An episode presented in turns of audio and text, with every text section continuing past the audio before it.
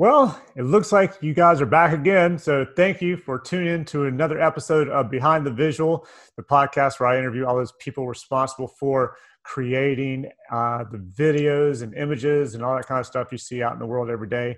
I am your host, advertising and lifestyle photographer Mark Hanson. And today, my guest is Bowen Mendelson. Bowen is the executive creative director at the With Agency in Atlanta and we talk about all kinds of stuff. We talk about his love of skiing when he lived out in Colorado. We talk about um, how Gilbert Gottfried did a little thing for him, announcing he was freelance when he was freelance at the time, and how he mispronounced his name. And he did it all through Cameo. So you can go to Cameo and hire Gilbert Gottfried to do the same thing for you if you want. We talk about mosquito repellent diapers that he helped work on. We also talk about his internship at McCann, where he just wanted his boss's approval and everything and to be noticed. And he thought one day he was, and then found out not so much. So check that out. And also working what it was like to do a shoot with Chevy Chase and go to his house in Malibu and meet him. Um, so I think it was Malibu, may not have been. Anyway, it was in California. So anyway, go check it out. Listen to this one. It's a good one. I think you'll enjoy it. And uh, let me know what you think.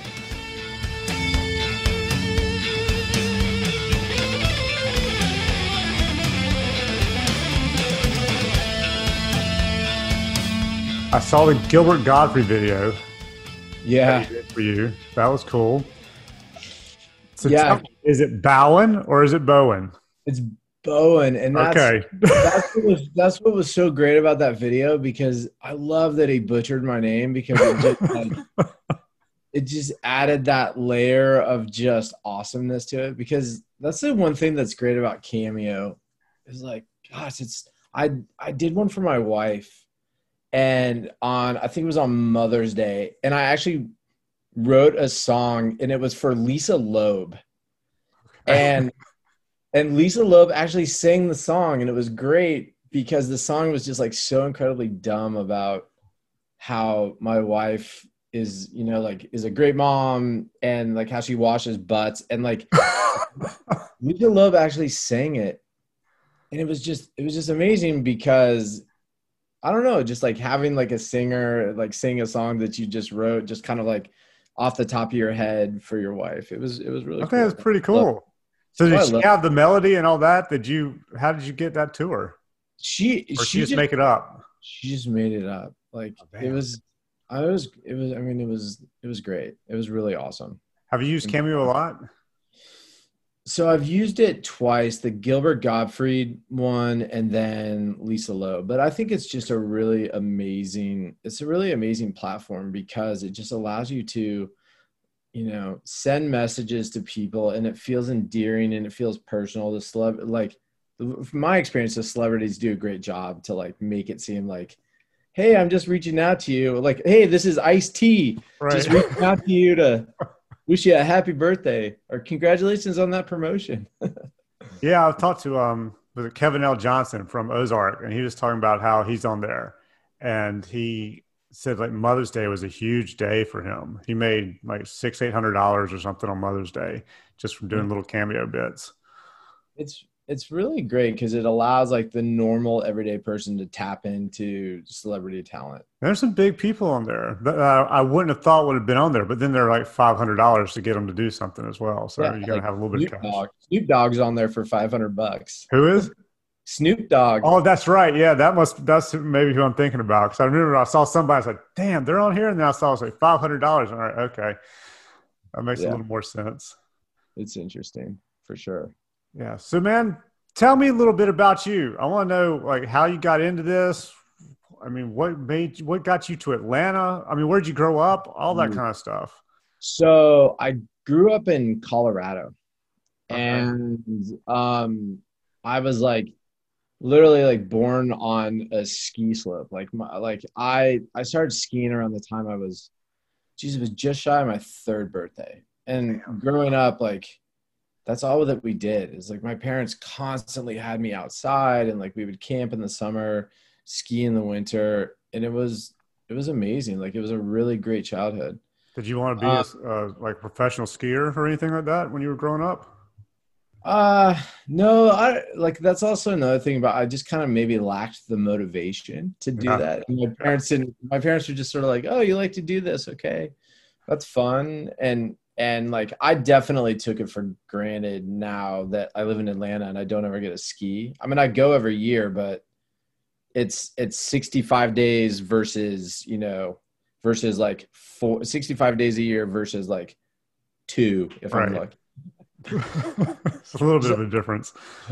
So, and then I went to University of Colorado. Oh, I went to a small school in California because I played lacrosse in college, and then I was a Your teeth knocked out playing lacrosse.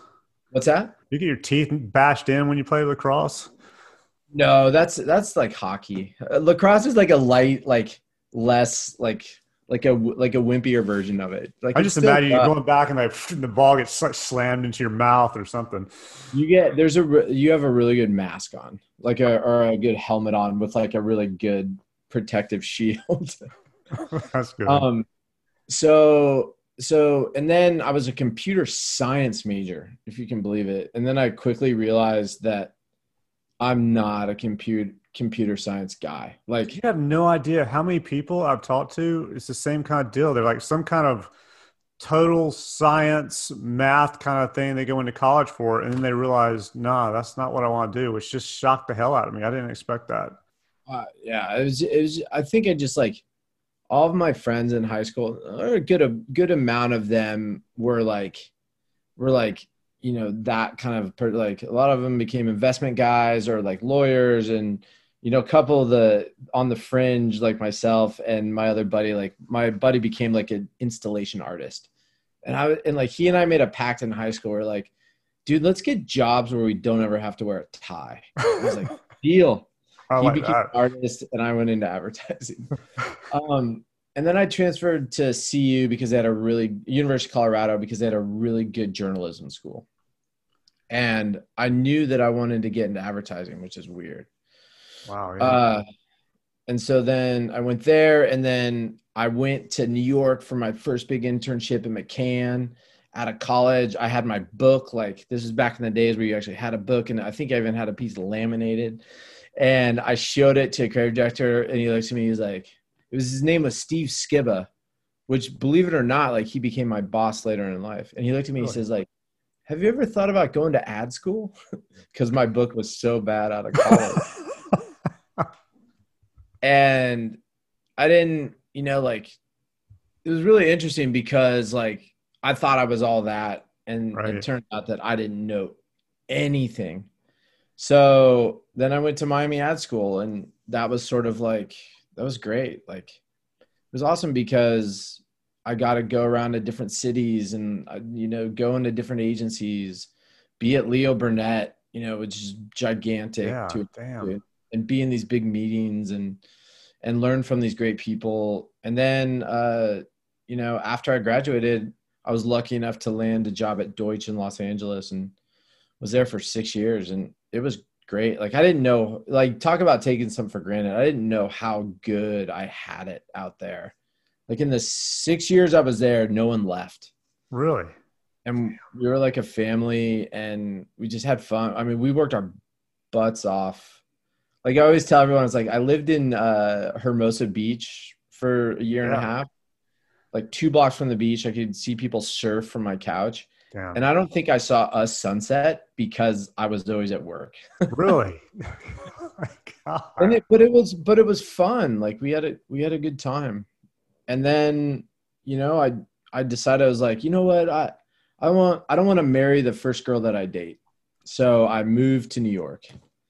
And i remember waking up on january 5th and in this apartment in lower east side where i swear to god i heard rats scurrying around at night from my Venice Beach like condo two blocks from the beach to this Lower East Side apartment, That's and I right there. outside, and there was snow, and I was just like, "What the hell did I just do to myself?" But you know what? Like looking back on it, it was great because you know, first off, I met my wife there, and you know we've been married now for 12 years and that was awesome and i just got to experience a whole different side of advertising i wouldn't have experienced if i would have stayed in los angeles.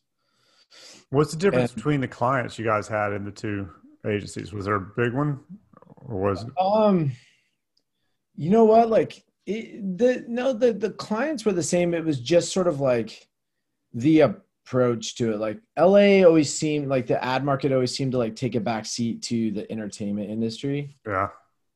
And um, New York, it felt more like, oh, there's a gigantic building, you know, for McCann, and there's tons of floors. And and and that was just it was really good to get like more of like the business side of advertising. I think right. I learned there and then since then i've moved to back to la to chicago for a couple years to northern california and now to atlanta. So we were in northern california and my wife was working for apple. Okay. And i was just sort of like freelancing around. I you know got a chance to work at uber which was great.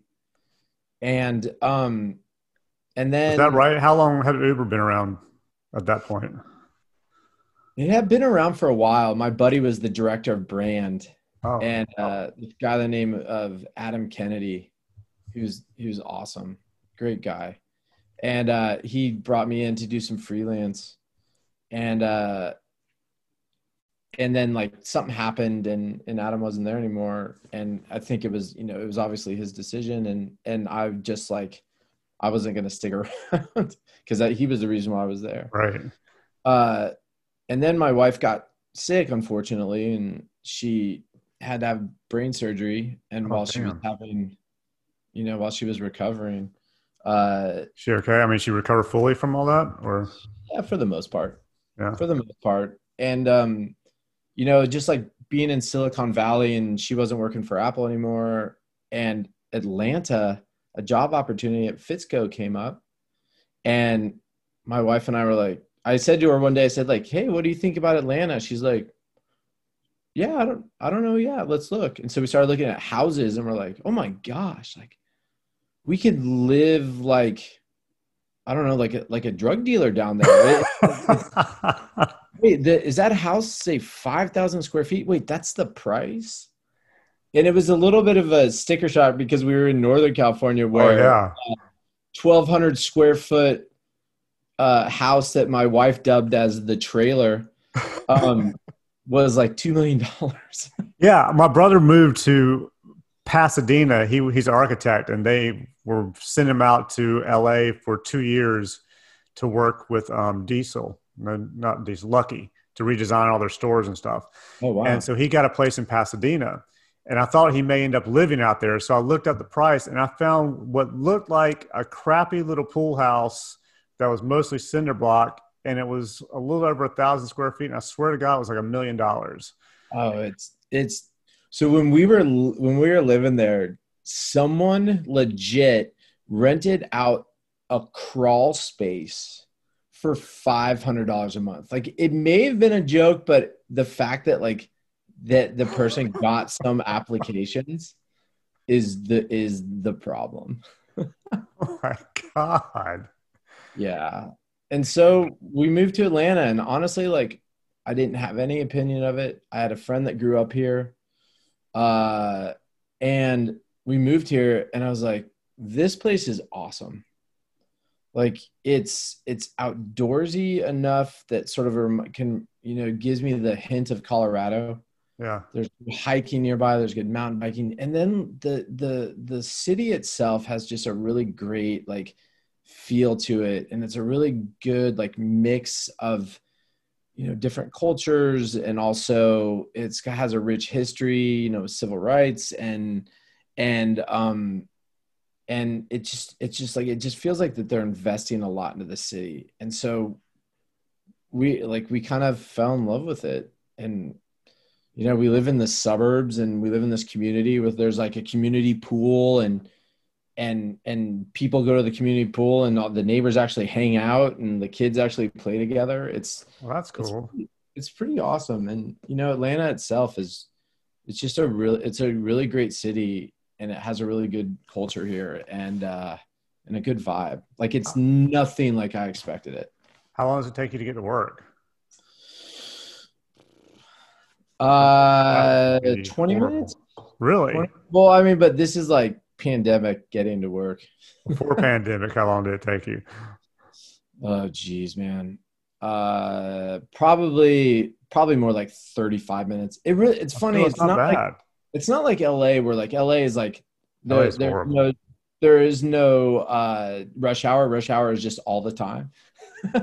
yeah. I swear I was there one time. I went I want to say four and a half miles, and it took me 45 minutes, an hour to do four and a half miles.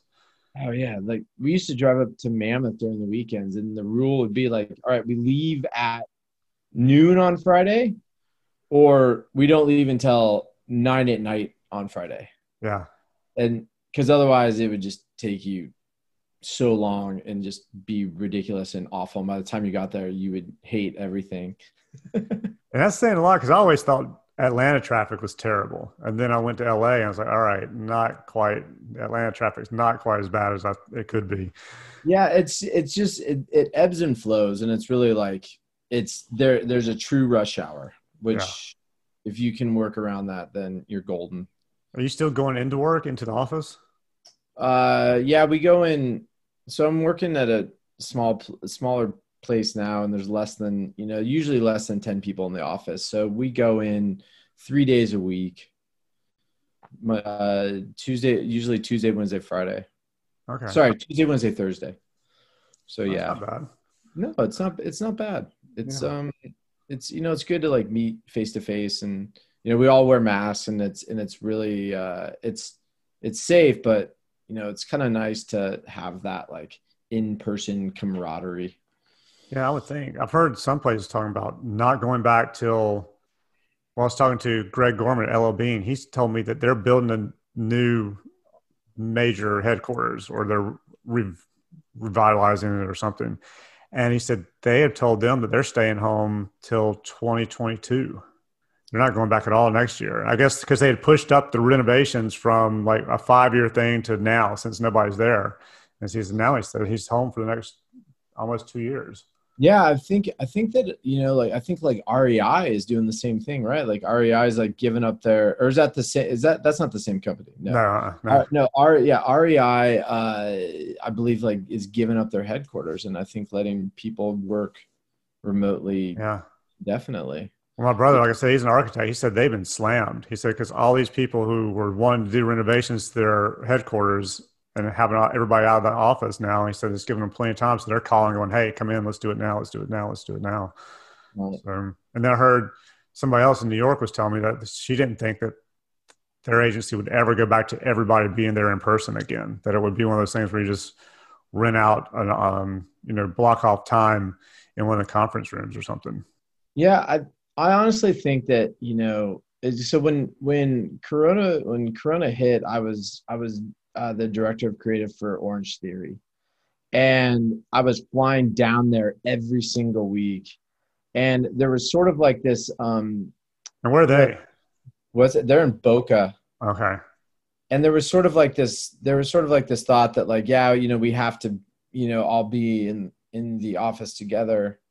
Uh, you know, and like working remote is wasn't, you know, really like a thought that you know a lot of people sort of like entertained. But then I think a lot of companies have realized that it's it you know it, it's a nice option. You know, yeah, especially yeah. if it alleviates stress on the part of the employee. Because like that stress really, you know, it really like hampers productivity, especially for a creative because if my brain is going down the stress lane like like like the the the create the creative faucet is like shut off. Oh yeah. It's it's done. So i mean yeah i basically worked from my basement and i found other places like my deck and uh my man cave or i would like be sitting upstairs in my master bedroom on a couch or you know you find interesting places and it's sort of like oh where will you know so and so be working from today? And we we just got it done. And uh we we were really super productive and it was it was actually pretty great. Yeah man so, i think if it works it's good. And i think seems like a lot of people are figuring out how to make it work yeah. right now.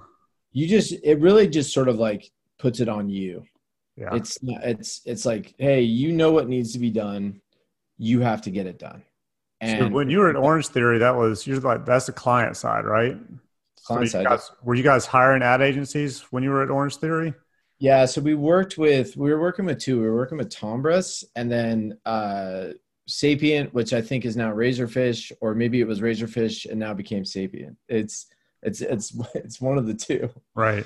Um yeah, we were we were working with them. They so uh Orange Theory still works with Tombras.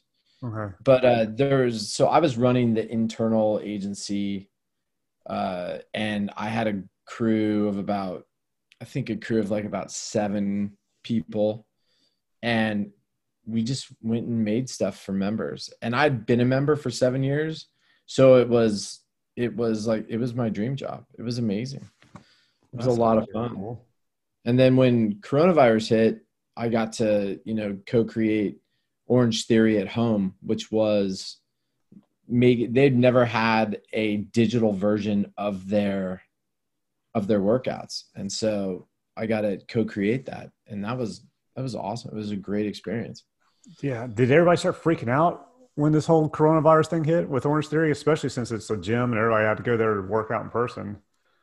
You know what? Like people did freak out and it was, but at the same time, like there was a mentality of like, what do we got to do to get this done? Like it was, it was really cool to see that everyone sort of like didn't allow the stress and the freak and the sort of like the thought of all the studios closing like hinder we just sort of like sprung to action and started to come up with solutions well, it was good. really it was really awesome to see and it was inspiring because i mean at that point you're right you have two options. You can either shut it down and just kind of throw your hands up or you could be like hey what let's let's just what do we have to do? Let's get this done.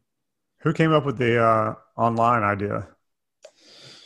Um, well, so believe it or not, we were we had another plan to to to to get the the workouts to members, and it probably wasn't. I'm not going to tell you what it is, but it was it probably wasn't the best idea. Yeah. And so it was literally like it was myself and then um you know, Dr. Rachel Reed, who's the head of fitness there. And we just sort of like birthed the idea of this. And so literally I went back to my Airbnb, my sad Airbnb and uh, wrote a script, if you will, based off of the, the workout template that she provided. Showed up the next day. The our awesome producer Margin like secured a spot where we could go shoot and we shot the very first one that next day and the way we did it we just sort of like the way we did it was like we were like okay so if a person's at home they probably don't have weights so what could we do give them options that they have around the house? Okay so if you don't have weights use paint cans. Um, if you don't have uh, blah blah blah use this. And so we so we really like we really thought through the member and like and like in putting ourselves in their shoes and really tried to give them options based off of their situation. And i think that that's why it was popular because people love orange theory and they really loved that they could still get a taste of it while quarantining at home well, the fact that you guys thought all the way through i think is impressive because my wife had these workouts and they were like, all right, well, go over now and grab up the pull up bar. And like, I don't have a damn pull up bar. There's no pull up bar in this house. You know, how am I doing that exercise when there's, we don't have any of that stuff? Yeah. It's, you know, there, there's a, there's a lot of very smart people at Orange Theory and, and, you know, it, it was just a, re- it was just a really good collection of folks, you know, trying to come up with new ways to get these get these workouts to the members and keep the members engaged in the brand. So when you left Orange Theory, then now you're with the With Agency. Is that it? Yeah, it's called the With Agency. Um, and it was it's I know it's weird to go back for like I you know you've always heard like like creative saying like oh once I get out of agency land I'm never gonna go back. And so why would I go back from like a global you know fitness company which is you know amazing it has a great following and a great brand you know to a small agency. And it's really because I believed in the founders of the of the with agency and sort of like their way of thinking and their way of doing things. And i was like wow it kind of made me realize that ad agencies kind of suck at advertising for themselves yeah. if you think about it. And yeah some of the worst websites i've seen have been ad agency websites. It's so amazing. And and it just is because a lot of them don't really have a story like they're like it's it's never like oh hey um it's always just sort of like oh Wieden Kennedy it's amazing. Well because of your approach is like no we hired great people and we just do fantastic work. And and and I felt like with and the way that they collectively thought about things and the way that they do things and get to know their clients and like with means with clients sort of like understanding like they really get to know their clients and, and understand and there's there's a whole uh, there's a whole way that they go about doing it and and and like a, in a process a proprietary process. And i was like wow that's really cool that you all thought about that. And so i was like you know what? I'm going to jump back into agency land and here i am third i think it's my third month. And it's uh it's it's fun and interesting and also scary because you have to wear a lot of different hats because it's a smaller place but you know we we get it done and and and we do the best we can especially given the fact that there's a pandemic and uncertain times ahead. Yeah no kidding man. Between like a, a smaller place like with and then you know one of the bigger agencies you've been at what's the biggest difference? I mean do you like the bigger agencies better? You like the smaller agencies better? Is it just just a different thing altogether? it, it depends on what you want out of a job. Yeah. You want to just sort of like hide and just do what you're supposed to do and go home at the end of the day and you know maybe shoot some spots throughout the year or go make a cool idea every once in a while. Or do you want to be in the thick of it and really affect change and and be a part of decisions. So that's the difference between a big agency and a small agency. So it's, like a small agency would be more fun. It's, it's if you want to if you want to get into doing things as opposed to just sitting around doing what you're told. Yeah and it allows you to wear a bunch of different hats and flex different muscles and and and really just sort of like okay so I'm not just a creative, but I'm also sort of like I have to think about strategy, and I also have to think about, um, you know, how can we use media in a different way, and how can we go mine for clients? So thinking about business development. I know that creatives usually do that, but it, it just seems like it's in a different capacity. How do you get clients at an agency, especially a smaller agency? Is it, it it's so it's like it's it's either you know word of mouth like one client that you work with tells a friend yeah. or you reach out to old clients that you've had or you do some great work and it gets out there in the world and gets written up in adweek and clients find you that way so it's it's a it's a bunch of different ways yeah i didn't know if it was like say you guys wanted coke if you like put together something and send it to Coke, or do you call them? Do you call somebody up over there and go, "Hey, we want to come in and meet with you guys"? Or yeah, I mean, I think it's like you have to you have to sort of like know people there. Yeah, because I guarantee like every agency under the sun is trying to get in, you know, with Coke or with right. or with Nike or you know with with some of the you know beloved brands. Yeah, for sure. Yeah, so it's pretty much like everything else. You better know somebody. Yeah, and it's yeah a lot of those things are you know about relationships unless you go off and you pitch like a big piece of business. Let's even then one one um thing i thought you did was the mosquito diapers. Yeah. Tell me about that man because i've never heard of mosquito diapers. So it was so a lot of a lot of things you know that we that i worked on uh throughout the years like it, it was just sort of like this like my time at ogilvy in chicago was really about uh was was was the time that i realized that advertising is doesn't always have to exist in like a whatever you call it. doesn't always have to exist in the tv or in the radio or in digital like advertising or marketing can really be anything and and the mosquito repelling diaper was really just us you know it's because huggies was had a partnership with malaria no more. And um we learned that malaria was the largest or was was the single biggest killer of babies in uh in in in the part of africa. And so we're like trying to think through since huggies and since um, you know diapers like that are a luxury out there.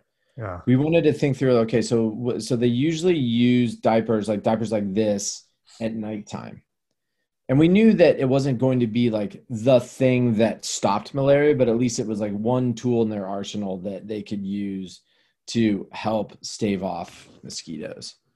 So that's that was just it was just an idea that we came up with. I mean, I wish there was like a bigger, like grander story about it. I thought, I mean, I just thought the whole, just the idea was impressive. It was just one of those things where, you know, it's just one of, one of those things I guess that I learned throughout my career. It's like ideas are always out there based off of things that are happening in the world, problems that you're trying to solve with a product or, you know what I'm saying? Like, yeah. I mean, it makes sense yeah there's a there's a lot of that out there and and i feel like that that's the best way to be proactive. You know i thought it was a genius idea. I mean just i mean i saw that and I, I, immediately saw it on your website and i just stopped because i just saw the mosquito repellent diapers. I just went what? And i just stopped and checked it out and yeah i thought it was a pretty cool deal. Oh, what would be like out of everything you've done so far like give me some story about one of your favorite shoots or maybe a cool location you went or something like that that you really enjoyed? So I, this so this is this is probably one of like this is one of those things in in advertising where like a shoot went above so we were off shooting uh navy federal uh, credit union and we were shooting with wayne mcclammy and wayne mcclammy is the most awesome director. And here's why he was so great. He was great because he oh he was so collaborative, but he didn't like he wouldn't listen to what you wanted and work away from it. He would listen to what you wanted and figured out a way to do it better. Client comments, everything. I was like, wow, that's a really genius way of doing things. Yeah, so yeah. he shot our Navy Federal stuff and we made snow in Los Angeles uh, what else did we do? We um, we made a uh, we made a, um, a like a Tough Mudder type type event out in the desert. But the greatest thing we did was we went to this location in Malibu, and it was like uh, on this cliff overlooking the Pacific Ocean. I think like Sting's house was down on the right. Oh, wow. And um and it was just like this amazing amazing thing. You had to walk down this like set of staircases to get to the house that was on the bottom and the waves were crashing against the rocks and it was this beautiful location and i guarantee it was really expensive. And literally like the shot that we shot at that location could have been shot at like a kiddie pool in and it was just like all of this hoopla for this maybe three second clip that was on the very end of one of the commercials. Oh, wow. it was it was just sort of like, wow, that's so funny that we went through all this and that's all that you use of it. Do you ever get the feeling that sometimes producers or clients just want to shoot in a certain area and they it doesn't matter? Because I was in, or was I was in Palm Springs shooting one time for a week, and basically, what they wanted was everything in the background blown out of focus and mostly sky. So I laid basically on the ground almost every day for a week, shooting at the sky and getting just a little bit of you know mountain or location house or whatever in the shot. And I was joking with my assistants, like we could have shot this outside, you know, the company's headquarters. Oh, to California to do it. Yeah, it's. I mean, yeah. There's there's like an old joke amongst creative is like you always start off the script of open in France or open on a beach in Bora Bora. Yeah. It now that I think about it, I shot some Expedia commercials really early in my career that took me to Australia for three weeks. Oh, that's cool. And, and then my see anything uh, in Australia, or was it literally shoot and come home? Oh no, it was it was it was definitely a boondoggle. Like yeah. we we stayed in a hotel and like I'd get up. Okay, we have casting at four. Okay, I guess I have to wake up early and go over and rent a surfboard at Bondi Beach for the day. And like we worked hard, but still, it definitely didn't need us there for that long. And uh, and my and my partner at the time, she actually went on to New Zealand to shoot an exterior of this like hunting lodge and I wasn't an art director, so I went home. But she like went and stayed at this like insanely exclusive lodge for a couple nights and shot the exterior, and then she went home. But like, and that was honestly for two seconds in the commercial, and she went there for two days and like shot this thing. Sounds like a good deal. Yeah, back in the days of big budgets. Yeah, yeah. I I had one where I remember we went to Cabo, and it was get up and shoot at sunrise, take off, you know, from ten till three, and go do whatever. Then shoot from three to sun, or really shoot. I guess makeup hair was at three, so really shoot from like four or five until sunset, and then the next day, I think the first day was all scouting, but that took literally an hour. So we got there and then just got to scout. Then we did the shoot the next day. Then the next day we had the shoot but it was we finished by 9 a.m. and then had the rest of the day and just went and hung out and I love those shoots. Those were fun. Yeah.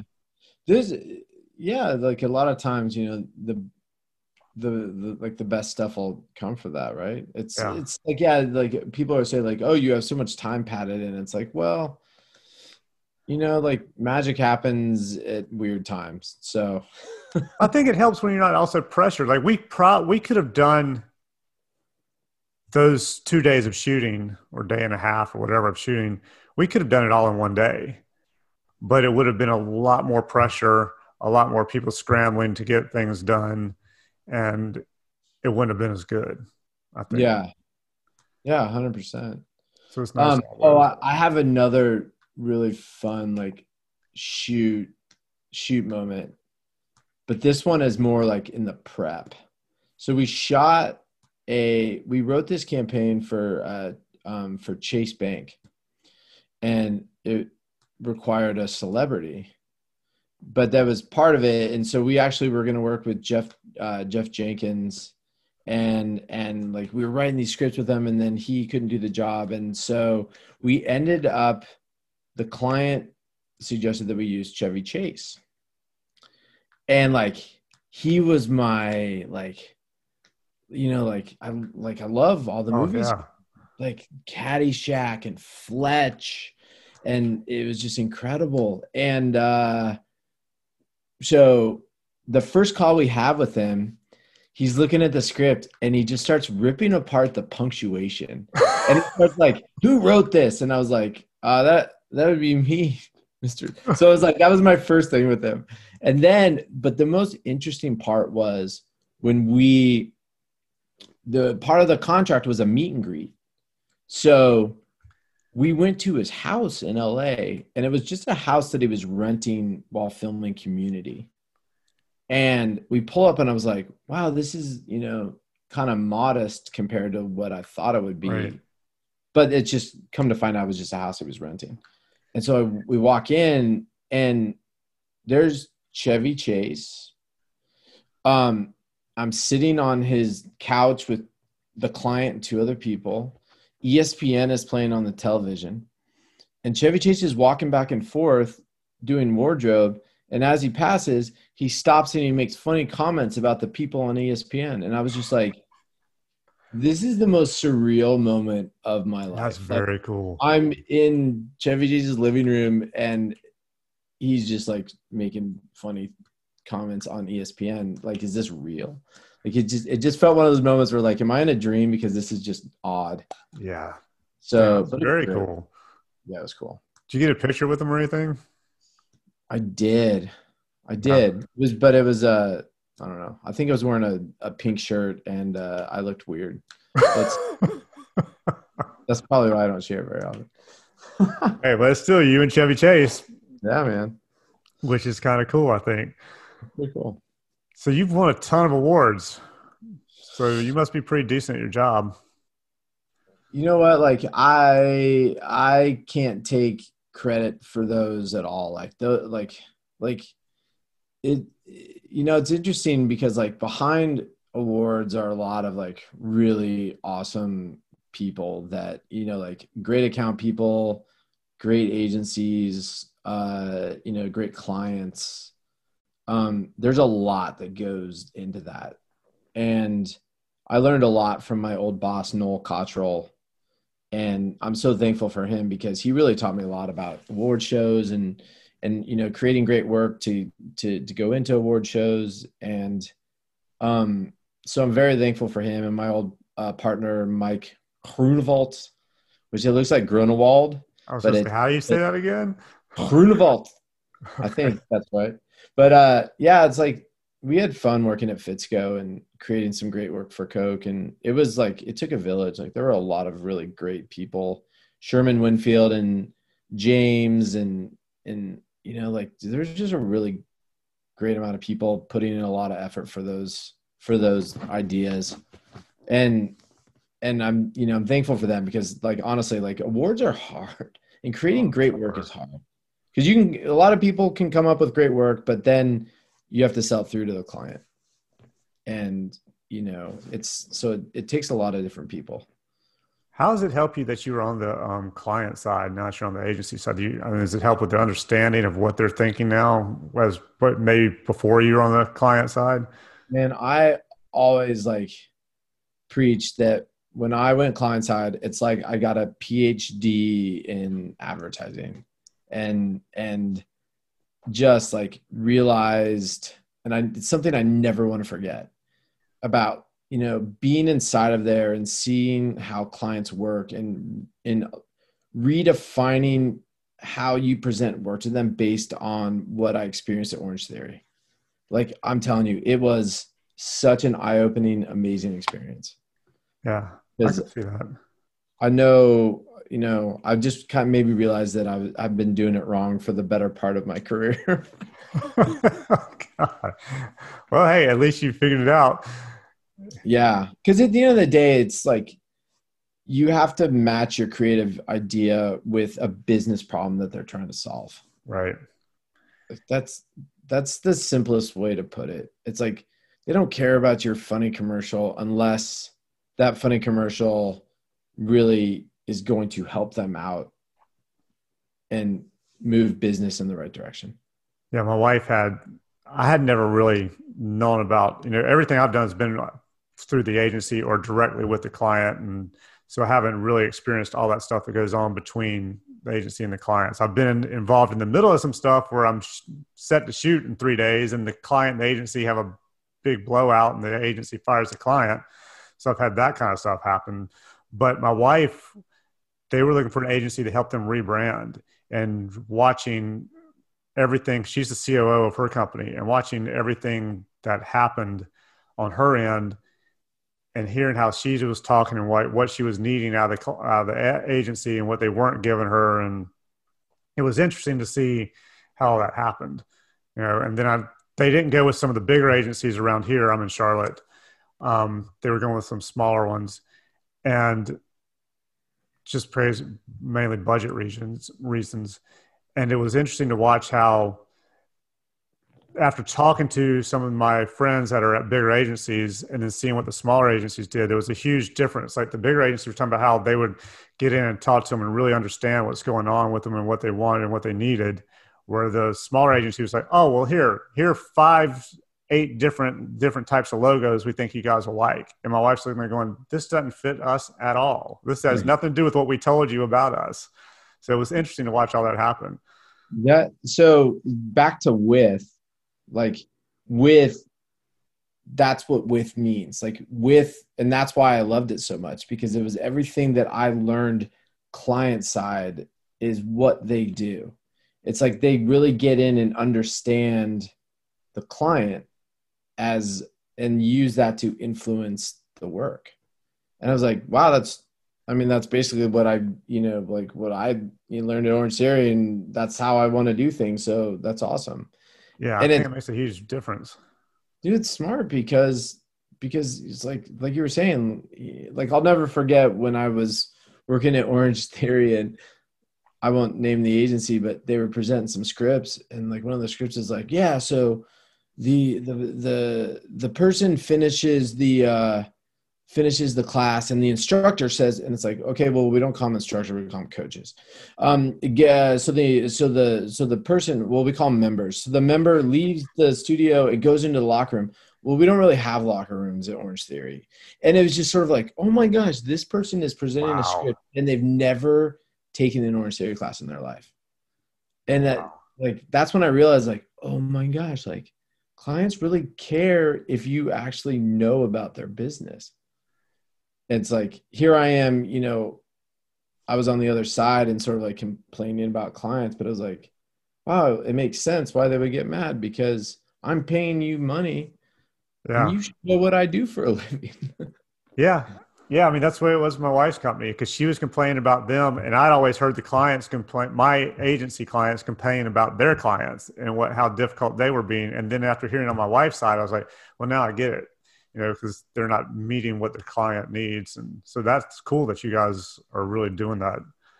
It's yeah, it's I mean it's it's and it's definitely something they've always done from the beginning. And they have a really cool process that more or less like onboards new clients. Oh, and oh, cool. and really, you know, really sticks them in a room for a couple days and uh, you know, goes through this this process in which we really get to understand the client. And then from that we present something back to them. And then from that we get to go in on work. And so it's the things of like hey what keeps you up at night? And you know what are your business problems what are your opportunities? Like we, they actually go off and interview people in the company and not just like the ceo but like other people and find out like what makes this place tick? That's smart. it's yeah yeah man. That, that, i mean like that's why i loved it so much and what really sort of like you know enticed me to unfortunately leave orange theory which was a dream job for me and I, you know i still love it and value that place so much and go back to agency land it was that like i be- really believed in this agency's process yeah so have you guys shot any since this whole coronavirus thing is um, at Orange Theory, we shot a we shot a I mean a ton. We shot a daily we shot daily workouts. We also shot. You, you know, guys have a studio there to shoot they, or did you go somewhere to shoot? So they were in the process of building one. Like there was a whole content studio that they were going to build out, like oh, this wow. gigantic space. It was going to be amazing. Um, but coronavirus kind of put the kibosh on that. Yeah. Uh, so they just use a couple places that are nearby, and but it's all done. Like Margin, who's my producer at Orange Theory, she's like, she's a guru. Like she, that woman could pull off anything at the drop of a hat. She was amazing, and so everything was very safe. Uh, and you know, if you didn't feel like doing it, then you obviously didn't have to. Damn. All right, yeah. man. That's very cool. So let's talk a little bit about um, these children of yours. Okay. So I saw that you have your son is into Metallica. Your daughter likes to surf. Well, she likes this. She likes to um, skate, like long skateboard. Oh, okay. All right. Longboard. Okay. All right. Yeah. Yeah. Because I was going to ask, where are you surfing? yeah. No. It's worth sur- anything. So believe it or not, like I've discovered the longboard at uh, skate parks. My son and I went to during lock not during lockdown, but like on the during uh on the heels of virtual school, he and I would after school go boogie down and go to skate park. We went there every single day. Really? Oh yeah, it was awesome. Like he he cool. he was he's a monster on the uh, on the scooter, and he's only six. Really? Oh yeah. And then uh yeah, my daughter, my dot my kids are very opposite. My daughter's more like me in that she's her brain is constantly firing and going and and and she's an extrovert. And then my son is a little more reserved, except for when you get him on a soccer field. And then it just sort of like there's this there's this animal. It's funny because my wife's nickname growing up was Animal. Really? Like, on the uh, on the basketball court, and he just like he goes to ta- like he just like this this like this like thing comes out of him, and he's just like all of a sudden he's just a force, and now he's obsessed with uh, Messi, and and watch Messi videos, and he's gonna play travel soccer, and oh wow. he's he's I mean like I gotta admit like he's good. Yeah. He like has the footwork. He pulls the ball back. He Really? nutmeg kid, which like kicked it between his legs, and and and in two games scored ten goals. It was you know I mean six years old. So Right. Yeah, but still. but still it's like it's so much. Like I had a parent come up to me after one of the games says like, and he was a he was a Hispanic man, and he said, "Hey, is that is that your son number two? And I'm like, "Yeah," and he's like, "He's really good," and I was like, "Man, that's a good feeling when you know a parent from a from the opposite team comes over and Oh, congratulates you and." He's great, and then my daughter is a very good. She's really into dance, and she's just she's very creative and and she's just she's funny. She wants to be an actress or an art teacher, or I think Okay. it changes every day. She's she's awesome. She was she's always been my adventure buddy, and she's just a she's just a really good kid. You're probably in a good place for either one of those actress or art teacher. Yeah. Oh, absolutely. Yeah. Yeah. Yeah. So watch out for travel soccer, man. My daughters both did travel volleyball. That's Oh, God almighty. oh, dude. Well, he so Knox's travel soccer is like thirty minutes away too. Oh, okay. That's not bad. Yeah, ours were like we're in we're in North Carolina, and we were at one point we were going to, think it was Ohio, Kentucky, Florida, Oh my god. Georgia, Tennessee, all in one season. Yeah, because when you hit that, like it sounds like he would be in the one of the top the top teams, and which my daughters were, and so it was constantly going. When they were little, it was nicer because it was literally an hour, hour and a half away, kind of stuff. So if they were split off, it wasn't a big deal. We could go, I could go one, my wife could go the other. But then when they got older, my my oldest one stopped playing, but then my youngest one kept playing. And I mean, that's when we started getting into going to these ridiculous places. And luckily, they weren't going to Colorado. Like a few years before, they'd been flying out to Colorado to play. And Oh my that's god. a lot.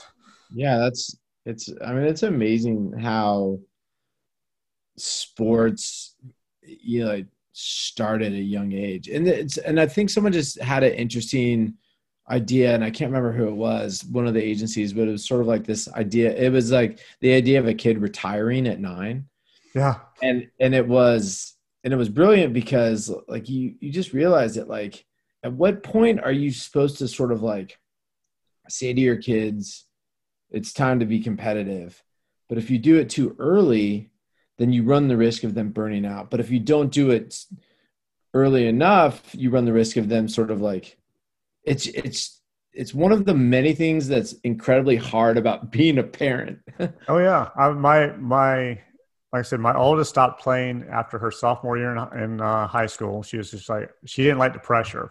She didn't like her. She had bad teams where the girls were constantly screaming at you, and so she didn't like the pressure. And she was middle, so basically her job was basically to block the ball and occasionally hit it, but she just didn't like it. And my youngest, she was set to play. I mean, everybody was talking about her playing D1, going to college. And about the same time, sophomore year, she was just like, I want to keep playing at school and play the travel light where we don't really travel much. And it's girls who had been planning on going to college who decided not to because she basically just burned out on it. Like, I don't want to do it anymore. That, I mean, you just summed up my, uh, my college lacrosse career. Yeah. It was just sort of like, I got, when I got to college and I started playing, I was like, wow, this is like, this is like kind of, this is like kind of serious. And then I'll never forget it was during the halftime at one of the games, and there's this older guy who actually went to my high school, and now he was at Chapman where where I played, and his name was Mike Bonifazi, just like fiery Italian dude, and he's just yelling at me because I think I'd missed a pass. Yeah, and I was just and I was just sort of like, I like. I'm playing for a smaller school in California. This isn't like a career for me. Yes, I really want our team to win, but like this ain't the way to do it. yeah. Well, the worst part is when you get yelled at by somebody who either just screwed up or isn't very good. Yeah. I mean, unfortunately, Mike was very good. And so, like, he could yell at people, but at the same time, like, that wasn't how I worked. Like, if you yeah. start yelling at me, like, I shut down. I'm not that, I'm not gonna, I'm not gonna spring to life. I'm just gonna, like, I'm gonna go the opposite direction. Yeah. And I think that's the thing about having the right coach is They've got to know how their players work. Because my daughter, my oldest, she had a coach that I think was her second year in high school. He screamed at all of them like they were guys. And you watched all these girls, the more he yelled at them, the worse they played. And then he'd get so mad he'd shut up. And then you'd watch them start playing better. You know, when he when he stopped screaming at them. It's it's it's so amazing. Like people yeah, I don't know. Such right. and when you talk about the whole when to start and when not, I have a friend who played in the NFL for 13 years. He said he never played football until he hit high school. He said, you know, and just, uh, he said it came down to just talent. If you're going to go, he said, if you're going to go to pros, no matter what sport it is, he said, most likely you're very athletic and you can drop into a sport, say in middle school or yeah. late middle school or early in high school and be okay. But uh, it, like my daughter, she started, my oldest started in seventh grade, I think, playing volleyball. And my youngest is three years behind her, but she started hitting the volleyball, like playing with my daughter in the yard or whatever. She would get up from lunch or dinner and go bang the volleyball up against the wall back and forth, and then come sit back down to finish eating. And then she started playing probably fifth grade, maybe fourth grade, fifth grade, something like that. I think fifth grade. And like I said, by the time she hit ninth 10th grade, 10th grade, she was burnt out. And then she heard a college coach go, you know, if you come play here, we own you. Don't expect to go home for your full spring break. Don't expect to go home for Thanksgiving if you live out of town. You know, and she's like, yeah, I'm not doing that. Yeah. It's, yeah. Ch- Chapman was that same way. There was a, there was a, you had this incredibly long break, but there was this thing called interterm. And interterm was like you could take a class and I remember this one class was called Cathedrals of Europe, and it was literally like you could go over to Europe and study cathedrals and get credit for it. That's well, a cool class. But if you were on the lacrosse team, you were back January fourth, and so we were in the dorms a whole month before anyone was even back, Ooh. doing two day practices. Yeah, and I was like, screw this. I could be in Europe right now. You know, I'm over 18. I could be drinking a beer, but here right. like working my butt off and getting yelled at by Mike Bonifazi. uh, so tell me about this Airbnb thing that you have up on your site. It's just like tons of Airbnbs. Is that from when you were at Orange Theory? Oh yeah. So I, if somebody has a foot fetish, they should go check it out because it's just. Does it everyone? Someone would comment and be like, "Oh, oh, like why do you must you take pictures of your feet? Is like, well, because I started off that way, and like, yeah. I have to, I have to maintain the aesthetic. So South Florida is just a strange place in general, and Orange Theory would give me a travel stipend, and you know, like if I wanted to use it, I had to use it sparingly, or that's just how I chose to use it. Right. That was at first, and then after a while, I was like, wow, this is just really interesting. So I would go stay in Airbnbs and I would always look for ones that were like under a hundred dollars a night because I was there for like three or four nights. And then, so the further into the winter it got, the worse the places got and the more expensive they got oh, because oh, yeah. that's when all the snowbirds come down. Yep. So I would start in the middle of summer, like on the beach in Deerfield Beach, and then by the winter time, I would be in a sh- in a shared apartment in Pompano Beach or inland, and so I just started like taking pictures of them and really like just like looking at all the weird stuff that happens and and and just writing about my experience because it was just so strange. Yeah, South Florida and, is a strange place to begin with. Oh man, it's like it, that place should be a science experiment. it's and it's not not to say that it's a bad place. It's just ripe with interesting. Oh yeah. And that's what and that's what I did on these Airbnbs. I was just like, man, like there's a tattooed face guy that like is watching over the place I'm in and I just texted the owner that there's no remote controls and here he is showing up banging on my door and I'm like, yo, I don't really need a remote that bad because like you look like you can kill me and I just want to watch TV. Yeah. Yeah, I was looking for one one time and it was literally a trailer on the side of like in a parking lot someplace for 100 120 a night or something like that. Yeah. I was like, yeah, I'm not doing that. Yeah. All right, man. Well, we're hit about an hour, so let's get to. I'm going to give you the last question. I'll let you go.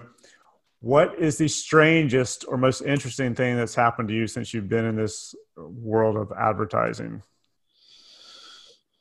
Um, that's a really good question. So I'll give I'll give like an example of like when I first got into the business. And I was um an intern, I was an intern at McCann. And like cuz I feel like this is incredibly relevant because it just shows like like students in that position are just like like what do I got to do? Like like like I'll do anything. And so there was one of the creative directors I'm not going to say his name because I, I, don't know. I just don't I yeah. just don't want to say it. And like and and I was always like admired his work and I thought it was great. And like I was really trying to like get in with him and like get into the know with him. And and one day he just never noticed me. And he had this big office, and I was always like admired his office and like all these awards that he won, and it was fantastic. And one day I was walking by his office. He's like, "Hey, hey, come in here," and I was just like, "Oh my gosh!" Like, he's gonna ask me about myself. He's gonna give me an assignment. He's really gonna like take me under his wing. He's like, pulls out a cigar. He's like, "Do you have a match?" and that was it. And it was just sort of like, now that I look back on that, it's like those sort of experiences has really like influenced the kind of person that I want to be in this industry. And I'm never going to ask anyone for a match. I'm never going to claim that I'm better than anyone. Like we're all equals and we're all just trying to like slug through work and and you know and do great things.